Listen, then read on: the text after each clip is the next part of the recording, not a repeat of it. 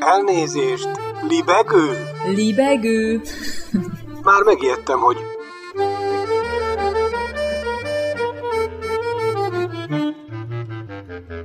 Üdvözlöm Önöket!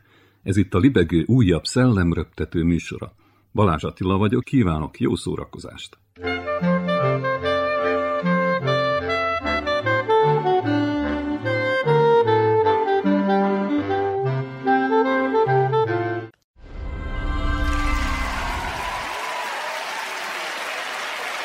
the BAFTA is awarded to Chloe Zhao for Nomadland.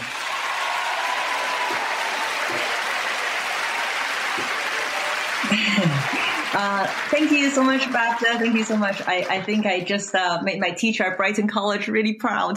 Chloe Zhao a Nomádok földje című drámája kapta a fődíjak zömét a Brit Film és Televíziós Művészeti Akadémia BAFTA vasárnap esti londoni díjkiosztóján. Az alkotás hét díjra volt esélyes, az előzetes jelölés alapján, és négyet el is hozott a viszonylag megbízható Oscar előrejelzőnek tekintett a koronavírus járvány miatt ezúttal virtuális gála formájában megtartott BAFTA rendezvényen.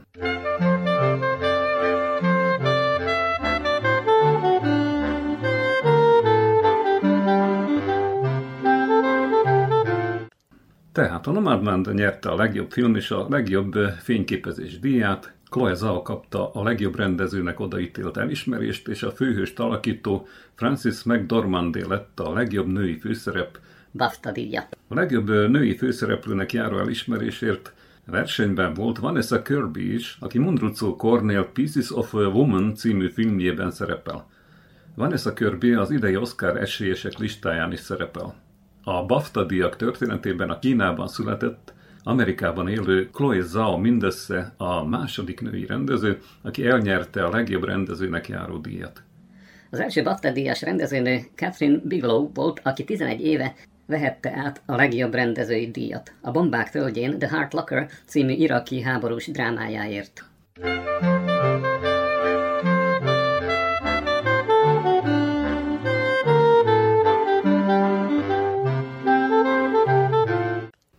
A vasárnap esti BAFTA gálán a legjobb férfi főszereplő díját Anthony Hopkins nyerte a The Father című filmben nyújtott alakításáért.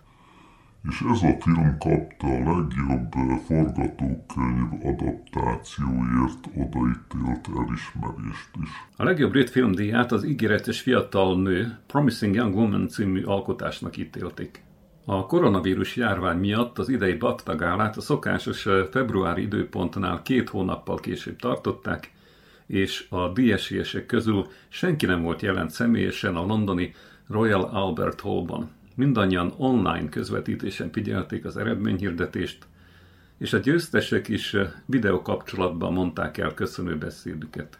Thank you, BAFTA again. Thank you so much. Um, we would like to dedicate this award to the uh, nomadic community who so generously welcomed us into their lives. Um, a vasárnap esti rendezvényen megemlékeztek Fülöp Edinburghi hercegről, második Erzsébet királynő pénteken elhunyt férjéről, aki 1959 és 1966 között a BAFTA első elnöke volt. Isten nyugasztalja.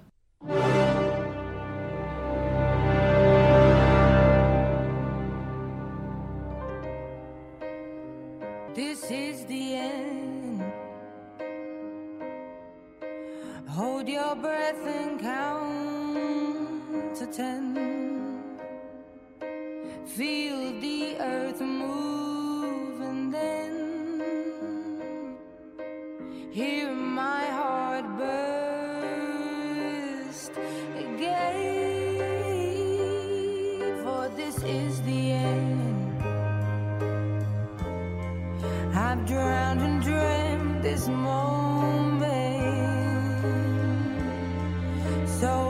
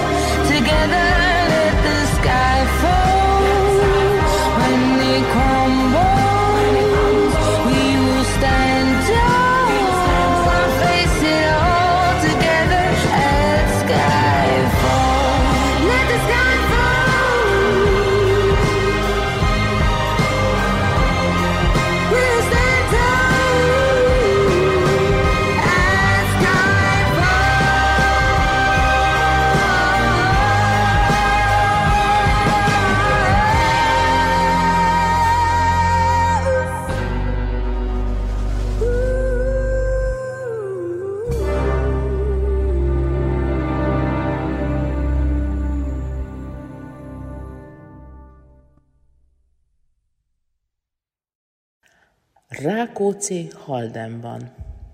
Egy szép nyári délután érkezett Magyarországról a Göteborgi reptérre, Landvetterre Anna. Kevés csomag volt nála, hiszen csak egy hetet akart velem tölteni. Ez volt az első útja Skandináviába, s izgultunk mind a ketten. Anna történelem tanár, és együtt dolgoztunk egy gimnáziumban. Ott nagyon megkedveltük egymást, és azután is tartottuk a kapcsolatot, hogy én Svédországba költöztem. Svédországban szokatlanul meleg volt azon a napon, és sokan is voltak a reptéren, de ez Annának szinte fel se tűnt, mert nagyvárosban élt. Engem azért egy kicsit megviselt a tömeg. A kis Strömstadhoz, az én halászvároskámhoz voltam már szokva, nem a Göteborgi kavalkáthoz. A reptéri busszal érkeztünk meg a városba, ahonnan vonattal utaztunk tovább éjszakra. Emlékszem, a vonaton a nyurga Anna is kényelmesen ki tudta nyújtani a lábát, hiszen itt az ülések nagyok, a lábnak sok hely van, kényelmesen lehet utazni. A skandinávok ugyanis nem szeretik lespórolni a teret. A vonat majdnem három óra Strömstadba, több, mint a repülő Budapestről.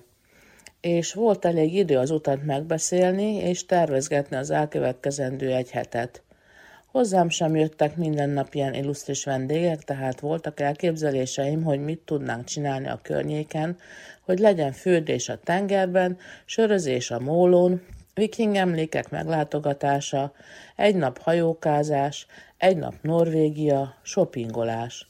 És persze ehhez a legsvédebb ételek, zene, móka, kacagás. Azt akartam, hogy egy életre szóló élménnyel gazdagodjon itt a barátnőm. Aznap nagy meleg volt, amikor délőtt átkeltünk a svéd-norvég határon. A 111-es busz jár Strömstad és Halden között. Halden a legközelebbi kisváros a norvég oldalon. Sok svéd jár át oda dolgozni. A város az 1500-as években fejlődött kék kikötő várossá. A mai napig jelentős forgalmat bonyolít, főként fa és papír exportjáról ismert.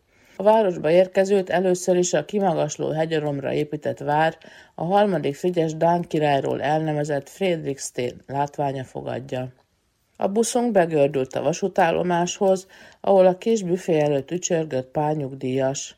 Mi is bevackoltuk magunkat egy-egy kávé társaságában egy padra. Aztán egy kicsit szóba is elegyedtünk a helyiekkel. Azt kérdezgettük, hogy van-e busz fel a várba. De nem sok jóval kecsegtettek.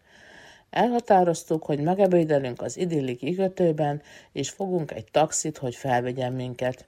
Egy történelemtanárnak bűn lett volna kihagyni Fredrikstént. A taxisofőr ugyan tört norvégsággal, de készségesen elkezdett magyarázni nekünk a beveltetlen várról. Hiába no, büszke volt a várra, a városára. Hamar felértünk, és viszonylag nem került sokba a taxizás. Mindenképp megérte. A várhoz köthető 12. Károly svéd király halála. A svédek az Idefjord felől támadták meg 1718 őszén a norvégokat. A világjáró Károlyt addig senki és semmi nem tudta megállítani. A halálának a körülményeiről a mai napig vitáznak a történészek. Nem lehet tudni, norvég vagy svéd golyó végzett az uralkodóval. Annyit mindenképpen tudni kell 12. Károlyról, hogy bekalandozta egész Európát, és éppen Törökországból tartott hazafelé, amikor Magyarországot is meglátogatta. A látogatásról emléktábla áll Debrecenben és Budapesten is. A várban azonban nagy meglepetés várta Annát. Miután bekalandoztuk az egész területet, elindultunk egy tanúsvényen lefelé. Az ösvény állomásokra volt tagolva, és minden helyen állt egy-egy emléktábla 12. Károly kortársairól, közöttük második Rákóczi Ferenc fejedelemről is.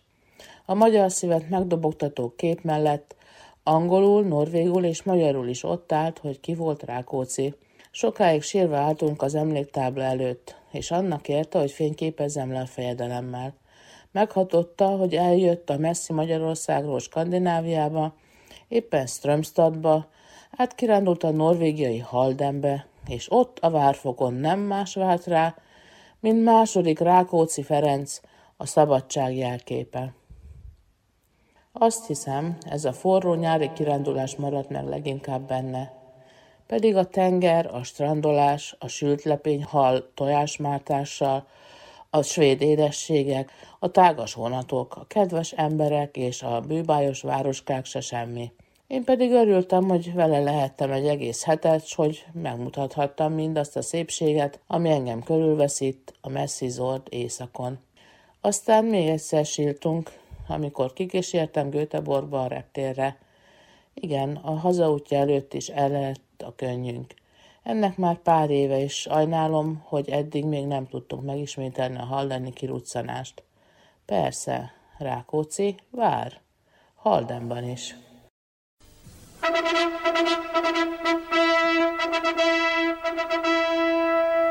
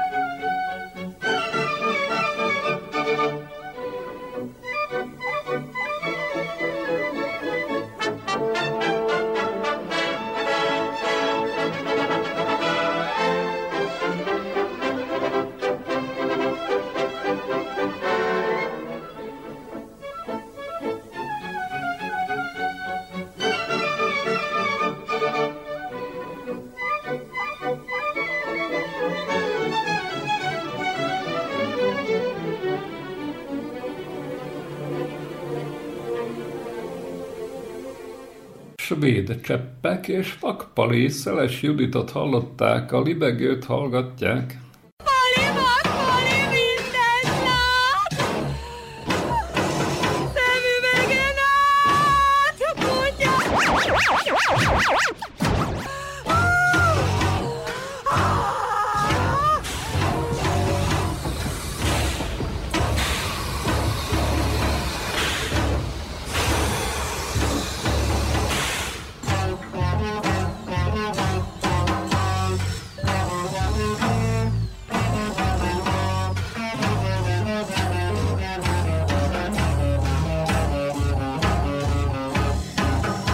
sarok Istenem,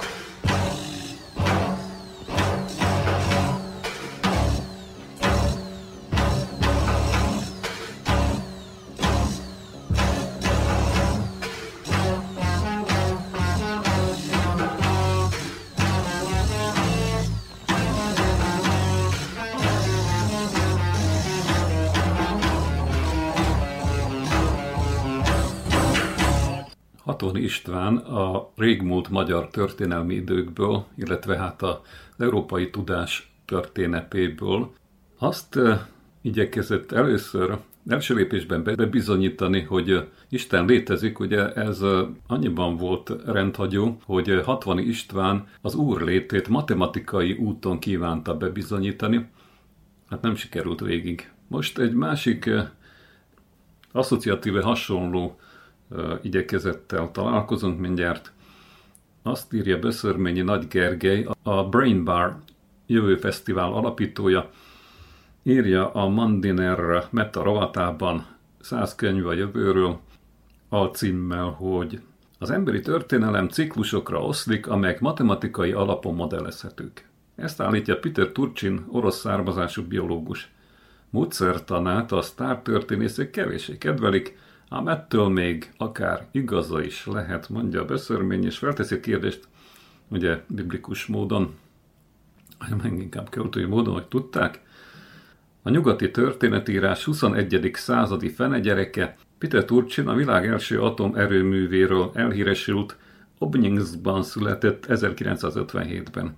Édesapja Valentin Turcsin, fizikus, a mesterséges intelligencia korai teoretikusa, egy az emberiséget a gépekkel közös hálózatba szervező globális agy víziójának kiötlője volt. Egyben szamizdatszerző, aki végül családostól menekülni kényszerült a KGB elől. Az ifjú Peter már New Yorkban végezte iskoláit, az állatvilág dinamikái érdekelték, a fajok populációinak alakulása, agresszív terjeszkedésük és a többi. Szerzőnk most, ugye mondja beszörményi, mármint Peter Turcsin, most főállásban azzal foglalkozik, hogy számadatok jelentős mennyiségének elemzése Big Data alapján rámutat a civilizáció történet és különösen a nagyhatalmak felemelkedésének és bukásának matematikai mintázataira. Épp úgy, ahogy Isaac Asimov karaktere, a pszichotörténész Harry Sheldon tette az alapítványban. Turcsin meggyőződése, hogy a történelem, hát Turcsin, török, meggyőződése, hogy a történelem természettudományos módszerrel is kutatható, sőt dinamikája kizárólag így érthető meg. Turcsin ugye mellesleg hogyan omlott össze az oszmán birodalom. Na mindegy, megnézzük. Ha a bolygón felelhető más életformák csoportos viselkedése leírható számokkal, miért pont az emberi közösségeké ne lenne az? Teszi fel a kérdést Böszörményi, illetve hát Turcsin nyomán Böszörményi. Turcsin először az ezredfordulón publikálta eretnek módszertanát, majd 2010-ben nagy visszhangot kiváltó tanulmányt közölt a Nature hasábjain, azt állítva, hogy számításai szerint 2020-ra polgárháború közeli állapotok alakulnak ki az Egyesült Államokban és több nyugati országban. A tényeket ismerjük. Lehet, hogy az őrült orosz felfedezett valamit? A történelmi adattömegre alapozott ciklus elmélet röviden így szól, foglalja össze Böszörményi, ahol egy karakteres kultúra szembe kerül egy tőle markánsan különbözővel, ott az ellenségkép eredményeként rendkívül erős belső kohézió jön létre. Ennek legfontosabb jele, ha a társadalom tagjai hajlandók jelentős áldozatokat hozni egymásért, a közösségükért. Az erre alapozott berzenkedés azonban magában hordozza bukásának magvait, ugye a romlás virágait. A növekvő népesség és a fejlődő technológia ugyan sikeres elitet eredményez, azonban kisvártatva felborul az egyensúly, az a kényes. A vagyoni egyenlőtlenségek elviselhetetlenné válnak. A társadalom kevesebb csúcspozíciót tud fenntartani, mint ahányan aspirálnak rá. A közösség elveszíti belső kohézióját, majd összeomlik. Ez szerint tehát egy birodalom születése csak is háború, bukása pedig csak polgárháború útján képzelhető el. Balkánunkra nézve legalábbis mond valamit. Vissza a szöveghez. A történelemtudomány, illetve a történettudomány kortárs nagy ágyúi, köztük az ehelyütt is recenzált Joseph Tainter vagy Niall Ferguson, persze szkeptikusak Törcsin logikájával szemben, vagyis hát Turcsinéval szemben. Nem tudhatjuk azonban, hogy a távolságtartást mennyiben magyarázza a természet és társadalomtudomány elitjei közötti bizalmatlanság és módszertani szakadék. Utóbbi ráadásul a modernitás terméke, hiszen az idő előtti második században élő és munkálkodó Polybios például író politikusként jósolta meg Róma bukását azzal érvelve, hogy az emberi közösségek az élő szervezetekhez hasonló módon növekednek, öregszenek és buknak el. Peter Turcsin szerint egyébként nagyon is létezik a történelmet formálni kívánó szabad emberi akarat. Csupán ugye itt a Bibi, a jelentősége csekély. Úgy gondolja Turcsin, hogy a természeti tényezők például az éghajlatváltozás széles körben elismerte civilizáció történeti szerepe sem mond ellent a társadalmi ciklusok elméletének. E kettő egyszerre érvényesül. Félelmetes vagy megnyugtató a determinizmus? Félelmetes vagy megnyugtató e determinizmus? Reformátusként, ugye ezt is elárulja Böszörményi, ő úgy gondolja, hogy neki könnyű a válasz. Most viszont az olvasón a sor. Akkor hát War and Peace and War, háború és béke és háború, írta Peter Turchin, eredeti címén The Rise and Fall of Empires. Magyarul még fordítót és kiadót keres. War and Peace and War. Tolstoy egyel megtoldva, ugyebár. Egy háborúval.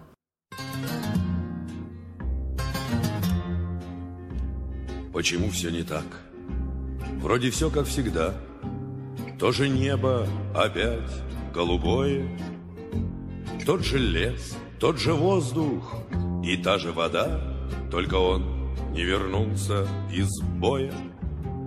Тот же лес, тот же воздух и та же вода, Только он не вернулся из боя. Мне теперь не понять, кто же прав был из нас В наших спорах без сна и покоя. Мне не стало хватать его Только сейчас, когда он не вернулся из боя. Мне не стало хватать его Только сейчас, когда он не вернулся из боя. Он молчал не в попад, и не в такт подпевал, Он всегда говорил про другое. Он мне спать не давал, он с восходом вставал, А вчера не вернулся из боя. Он мне спать не давал, он с восходом вставал, А вчера не вернулся из боя. То, что пусто теперь, не про то разговор — Вдруг заметил я, нас было двое. Для меня будто ветром задуло костер, Когда он не вернулся из боя. Для меня будто ветром задуло костер, Когда он не вернулся из боя. Нынче вырвалась, словно из плена весна, По ошибке окликнул его я, Друг, оставь покурить. А в ответ тишина. Он вчера не вернулся из боя. Друг, оставь покурить. А в ответ тишина. Он вчера не вернулся из боя. Наши мертвые нас не оставят в беде. Наши павшие, как часовые, отражается небо в лесу, как в воде, и деревья стоят голубые. Отражается небо в лесу, как в воде, и деревья стоят голубые. Нам и место в землянке хватало вполне, нам и время текло для обоих. Все теперь одному, только кажется мне, это я не вернулся из боя. Все теперь одному, только кажется мне, это я не вернулся из boja. Ez pedig olyan, mint egy verkfelvétel, vágatlanul hangjáték. Kérem, Mészáros Márta filmjéről így Naturban Bolyár Iván András beszél, Pesten a Krudi Gyula téren. Egy, kettő, három, négy, ugyanis az van, hogy összevágjuk. És címet is mondja? Hát Mondjál címet, és aztán majd kivágom legfeljebb. Jó. A jó-rossz film. Nem vitás a hatalmas név Mészáros Márta filmje Hemzsega hibáktól. Kínos jelenetek sora követi egymást, színész vezetése siralmas, párbeszédei lassúak, darabosak, döcögnek, mintha iskolai gyakorlat munkakópiái lennének.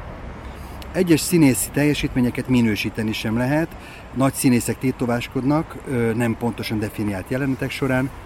Az első 20 percen fogyatkozó hittel, reményvesztetten küzdöttem át magam, így filmet már nem csinálnak sehol, dohogtam, de csodálkozni sincs min, Mészáros Márta közelebb jár a 90-hez, mint a 80-hoz. És hát emlékezzünk csak Miki bácsi nézhetetlen őszikéire, azokhoz képest, és nem csak azokhoz képest. Kezdeti feszengéseim után egyszer csak történt valami, nem tudom visszaidézni mikor és miért, de az Aurora Borealis apránként behúzott a valóságába, és sodorni kezdett. Húzott, vitt magával a hihetetlen erős, és még hogy dadogva elmesélt megrázott történet vitathatatlan hitelessége. De főként az elmesélőjé, Mészáros Mártáé, aki a hazai közéletben idestova ö, 70 éve ö, eltitkolt és ö, és szemforgató módon kezelt témát, az orosz invázió következtében magyar lányok és asszonyok által elszenvedett száz és százezernyi megerőszakolás következményeit járta körbe. Ha lehet mondani ilyet, ízlésesen, elegánsan és felelősségteljes módon. Nem, ö, bocs, itt most muszáj, igen. Csinál. Nem filmkészítési, hanem tartalmi okból Török Feri 1954, 1945-jének. Nem filmkészítési, hanem tartalmi okból Török Feri 1945-jének pár darabja.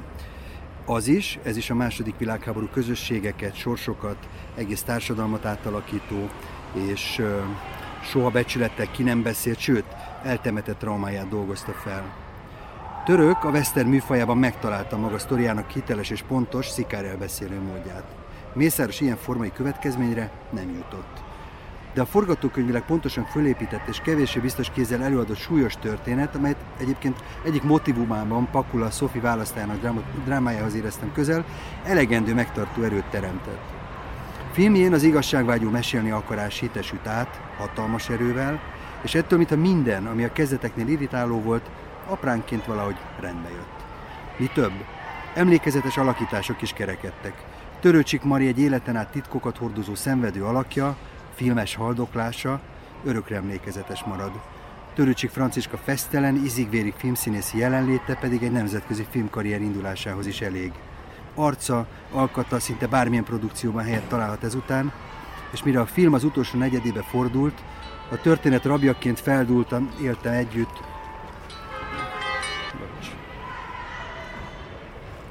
Hello? Visszajön. Ö, és mire a film az utolsó negyedébe fordult, a történet rabjaként feldúltam, éltem együtt a történet hőseivel, fölkavarodott bennem mindaz, amit anyám, családom, szüleim, baráti köre suttogott köröttem gyerekkoromban, törőcsik vonásaiban 70-es években elment nagyszüleim ráncai idéződtek elém, nemzedékük szenvedései. És rájöttem, ha nem a 87 éves rendező varázsolná elő a jelen időben az úgykori most te Ja, vagy. mostan, vár, nem, várjál, valami hihetetlen, hogy ez a mai nap, ez, ezt nem engedi ezt megtörténni. Na.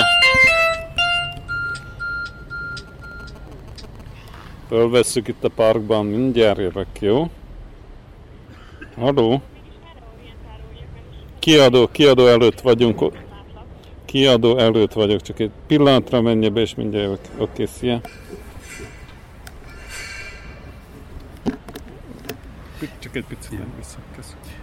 Törőcsik vonásaiban 70-es években elment nagyszüleim ráncai idéződtek elém, nemzedékük szenvedései.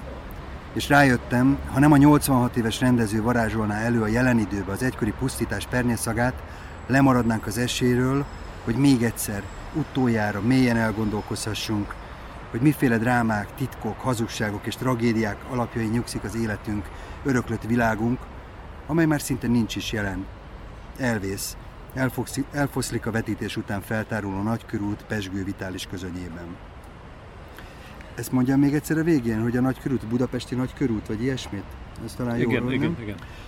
És rájöttem, ha nem a 86 éves rendező varázsolná elő a jelen időben az egykori pusztítás pernyeszagát, Lemaradnánk az esélyről, hogy még egyszer utoljára mélyen elgondolkozhassunk, hogy miféle drámák, titkok, hazugságok és tragédiák alapjain nyugszik az életünk, öröklött világunk, amely már szinte nincs is jelen.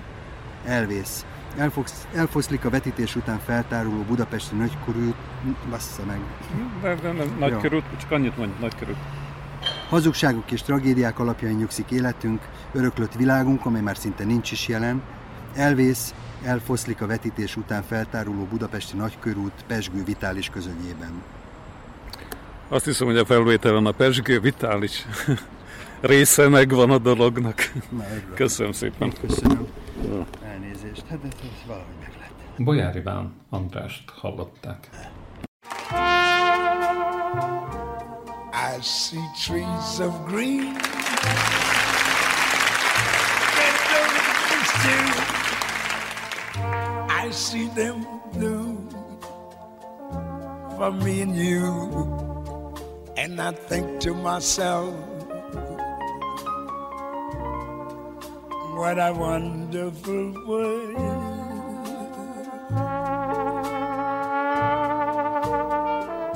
I see skies of blue, clouds of white, bright blessed days, dark sacred nights, and I think to myself, what a wonderful world.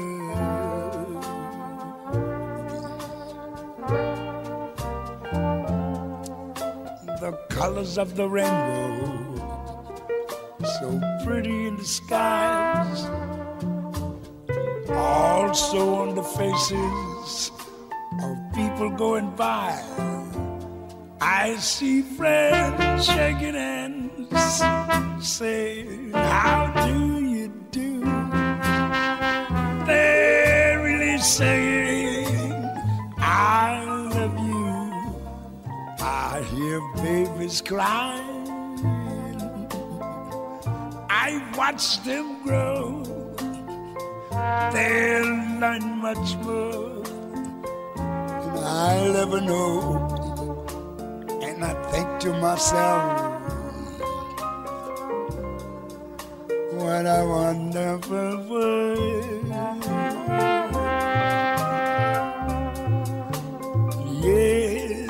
I think to myself, what a wonderful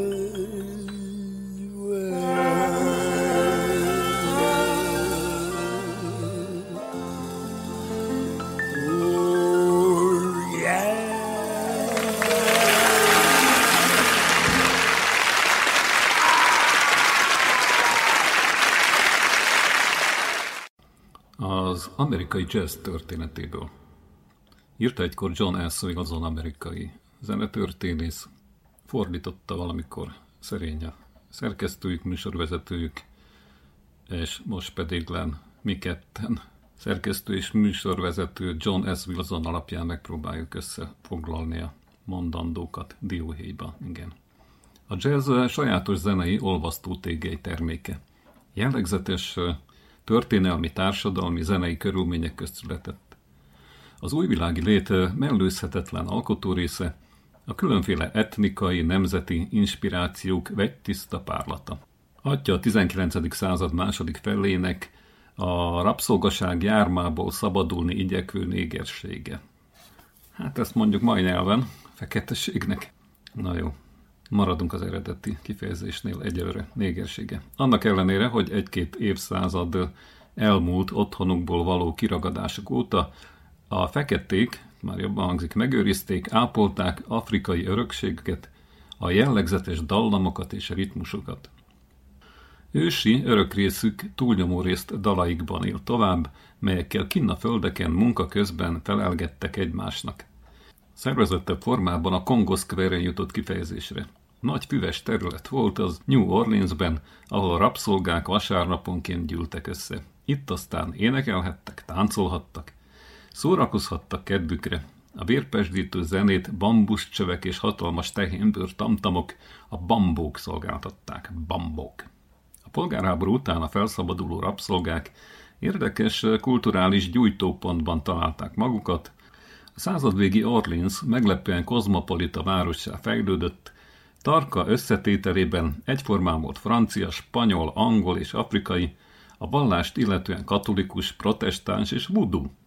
A francia operaházból európai zene áradt, európai tánzene hódított a polka és a quadrill, lengő melódiák és fenkölt hímuszok, az utcák felvonuló zenekaroktól voltak hangosak, ugye.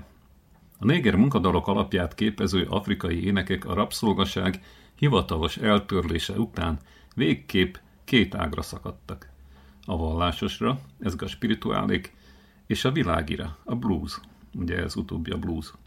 A várost elárasztó európai zene hatása óriási. Lapsadio Hearn jegyezte meg a stílusok keveredését boncolgatva valamelyik tudósításában, hogy a, a néger, tehát a fekete dallamokban felcsendülő, nem lehet itt kikerülni, dallamokban felcsendülő szomorúság, kibontakozó szépség, megragadó különlegesség francia influenciára csiszolódik a spanyoltól mélyül. Ideig Hearn aztán folytatja Wilson, hogy a polgárháborút követő években a zenevilága fokozatosan megnyitotta kapuit a feketék előtt. Rabszolgasságuk ideje alatt is voltak hangszereik, csak főképp pengetősek, most azonban valódi fúvósakhoz is hozzájuthattak. Mivel a feloszló hadsereg igyekezett megszabadulni mindentől, ami a véres háborúra emlékeztette. Szétszéledő katonazenekarok dobálták el felesleges terhüket. A feketék önmaguk tanítói voltak, kísérletező kedvűek, gyakran tévedőek, de kitartók abban, ahogy saját hallásukhoz próbálták idomítani az új hangkeltő eszközöket.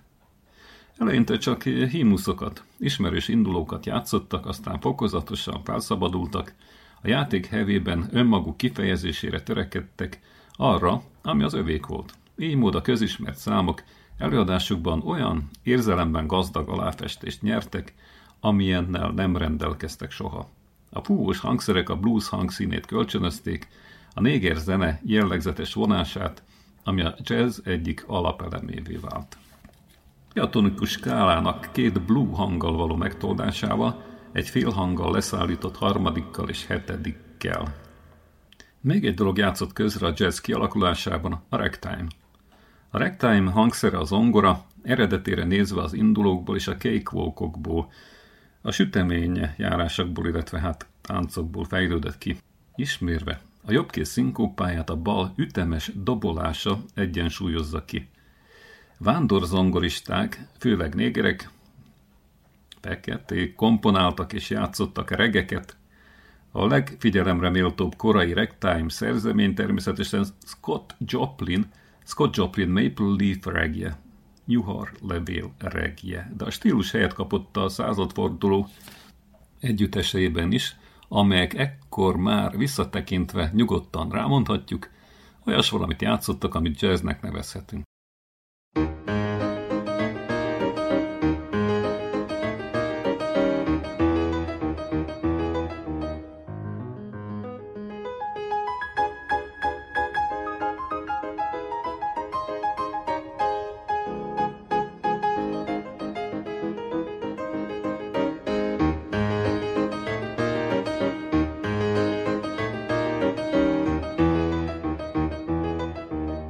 Első jelentős jazzband Buddy Bolden együttese volt, a kornettet fújó Borbé mesteré, akit 1895-ben a New Orleans-i zenészek királyuknak kiáltottak ki. King Buddy Bolden Boldenik tánctermekben és szép időkben parkokban szolgáltatták a zenét a lejtő közönségnek. Legendás tüdejéről azt mesélték, hogy akkorát tudott fújni kornettjébe, hogy a pár tömbbel arrébb levő helyekről is kíváncsian tódultak oda a szórakozni vágyók. Ezt Pujáim hazaszólításának nevezte. Boldenék is a szaporodó együttesek, az Olympia Band, a Kid Oris Crowd Band, az Eagle Band, stb. általánosan elfogadott játékmódja a csoportos rögtönzés volt, az alapszabály ne avatkozz az én ügyembe. Mindenkinek meghatározott szerep jutott, a kornet játszotta ki a dallamot, ezt táncolta körül a... Klarinét táncolta körül, szép. A trombon kölcsönözte a hangzás mélységét, míg a bőgő, gitár, banjo és a dob az elengedhetetlen, gördülő ritmust.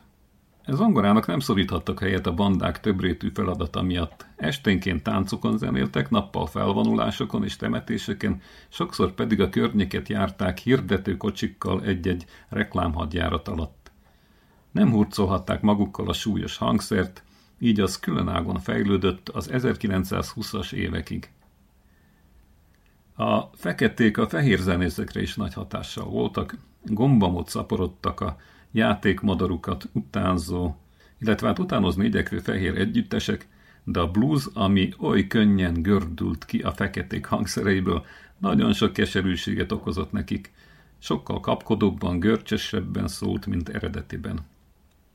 Amit ők alkottak, az Dixieland néven vált ismerté. A második világháborúig a Dixieland a néger zene fehér interpretációja maradt csupán, Azonban a nagy világégés után önálló stílussal léptették elő, úgyhogy manapság a néger zenészek is játszák néha. Úgyhogy manapság a fekete zenészek is játszák néha. Én találtam fel a jazz 1910-ben egy New Orleans-i bárhelyiségben. Hirdette Jelly Roll Morton. Jelly túlzásra ez, mint sok más, de tény az, hogy nagy hatást gyakorolt a műfaj fejlődésére. A hírneves Louis Armstrong a Satchalmalt, ugye Satchmo, táskaszájú, oly sokáig tevékenykedett, hogy érdemeiről néha hajlandók vagyunk megfeledkezni. Irányadó volt. Játékmódját a kiemelkedők többsége magáévá tette, Kitűnő breakjeit, ragyogó elképzelését az emberi hangról, a jazz kézenfekvő nyers anyagáról később oly neves egyéniségek követték, mint Roy Eldridge, Bunny Bergen, Miles Davis és Ella Fitzgerald. Bizonyos értelemben mindannyiuk mestere lehetett az, ami számára King Oliver volt a trombita utolsó New Orleans-i virtuóza. Eleinte a jazz, mint jó idők zenéje ismeretes. Elsősorban tánzene, néha közönséges, sokak szerint vulgáris. Országszerte a kétes hírű negyedekben lel termőtalajra, így New Orleansben is, ahol az ifjú műfaj Storyville-ben, a prostitúció melegágyában, a bárok és kabarék világában virágzik. Storyville-ben tűnt fel a nagy előadók első nemzedéke is, Joe Oliver, aki megfosztotta trónjától Buddy Boldent, Kid Ori trombonista, bendjében kapott helyet a kezdő Armstrong, a klarinettjéből csodálatos dallamokat előcsaló Sidney Bechet, Sidney Bechet, akiről Ernst Anzermet svájci karmester felindulva Bechet külön stílusán azt mondja, Bechet külön stílusán azt mondja, Lehetséges, hogy ez az út, melyen ma holnap az egész világ swingelni fog. Nos, folytatja Wilson, 1917-ben az első világháború alatt a kormány becsukatta Storyville-t, így a zenészeknek menniük kellett. Hát igen. Sokan, felho- sokan felhajóztak a Mississippi-n Memphisbe, St. Louisba, Chicagóba, ajókon sem pihenve. A fedélzeten jó rész New Orleans-i együttesek szórakoztatták az utasokat.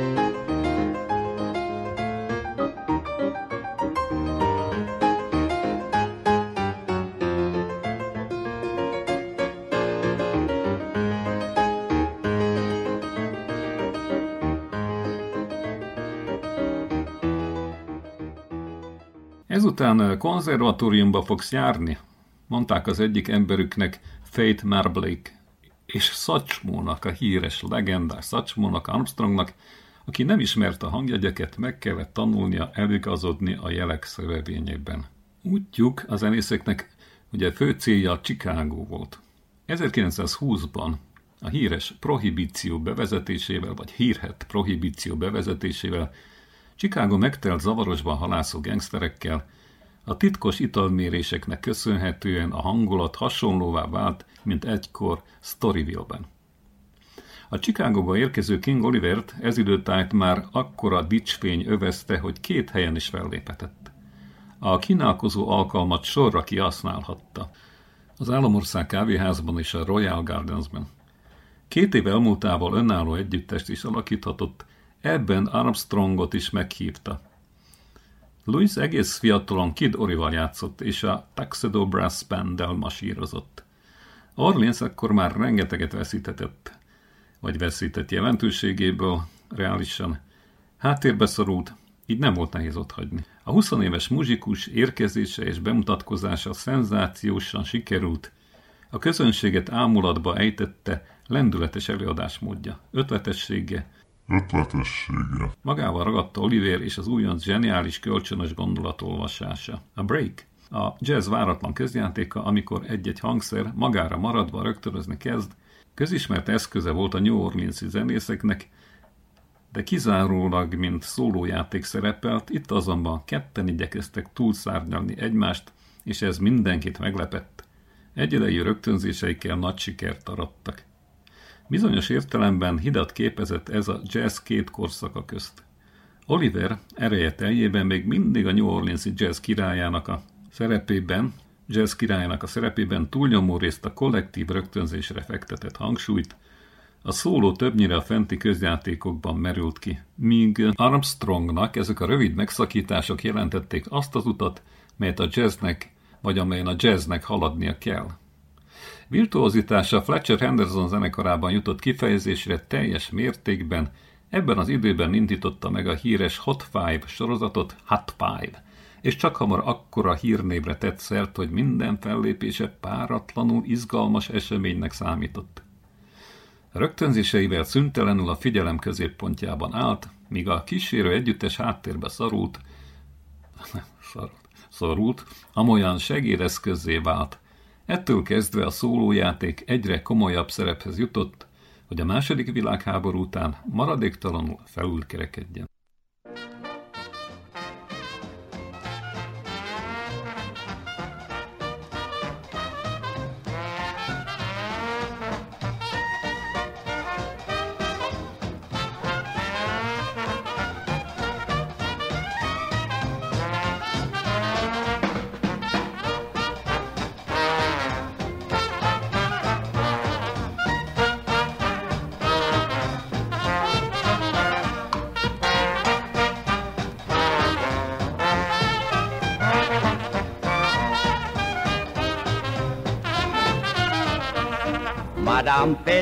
Pédo, ça t'a fait fait. Puis la guerre a commencé. Tout parlons genre, tout parlons. Madame Pédo, tout plein concon. C'est l'autre concon. Hey, On a dit très bon. Hey, Il va l'aimer vous? Hey, Madame Pédo, tout plein concon.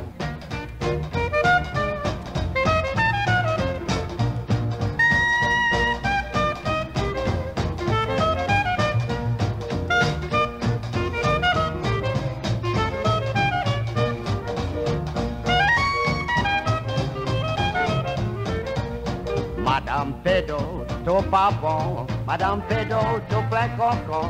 Tout parlons genre, tout parlons mot. Madame Pédo, tout plein concon. C'est l'autre concon.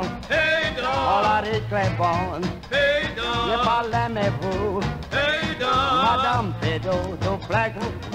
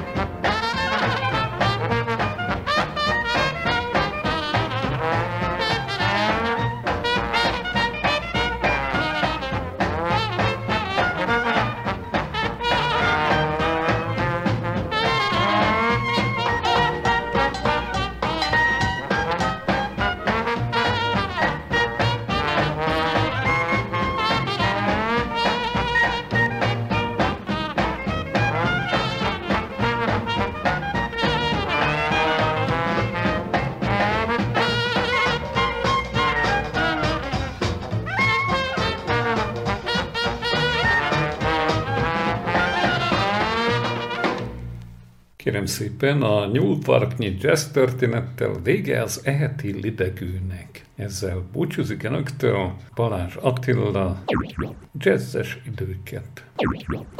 Viszont hallásra.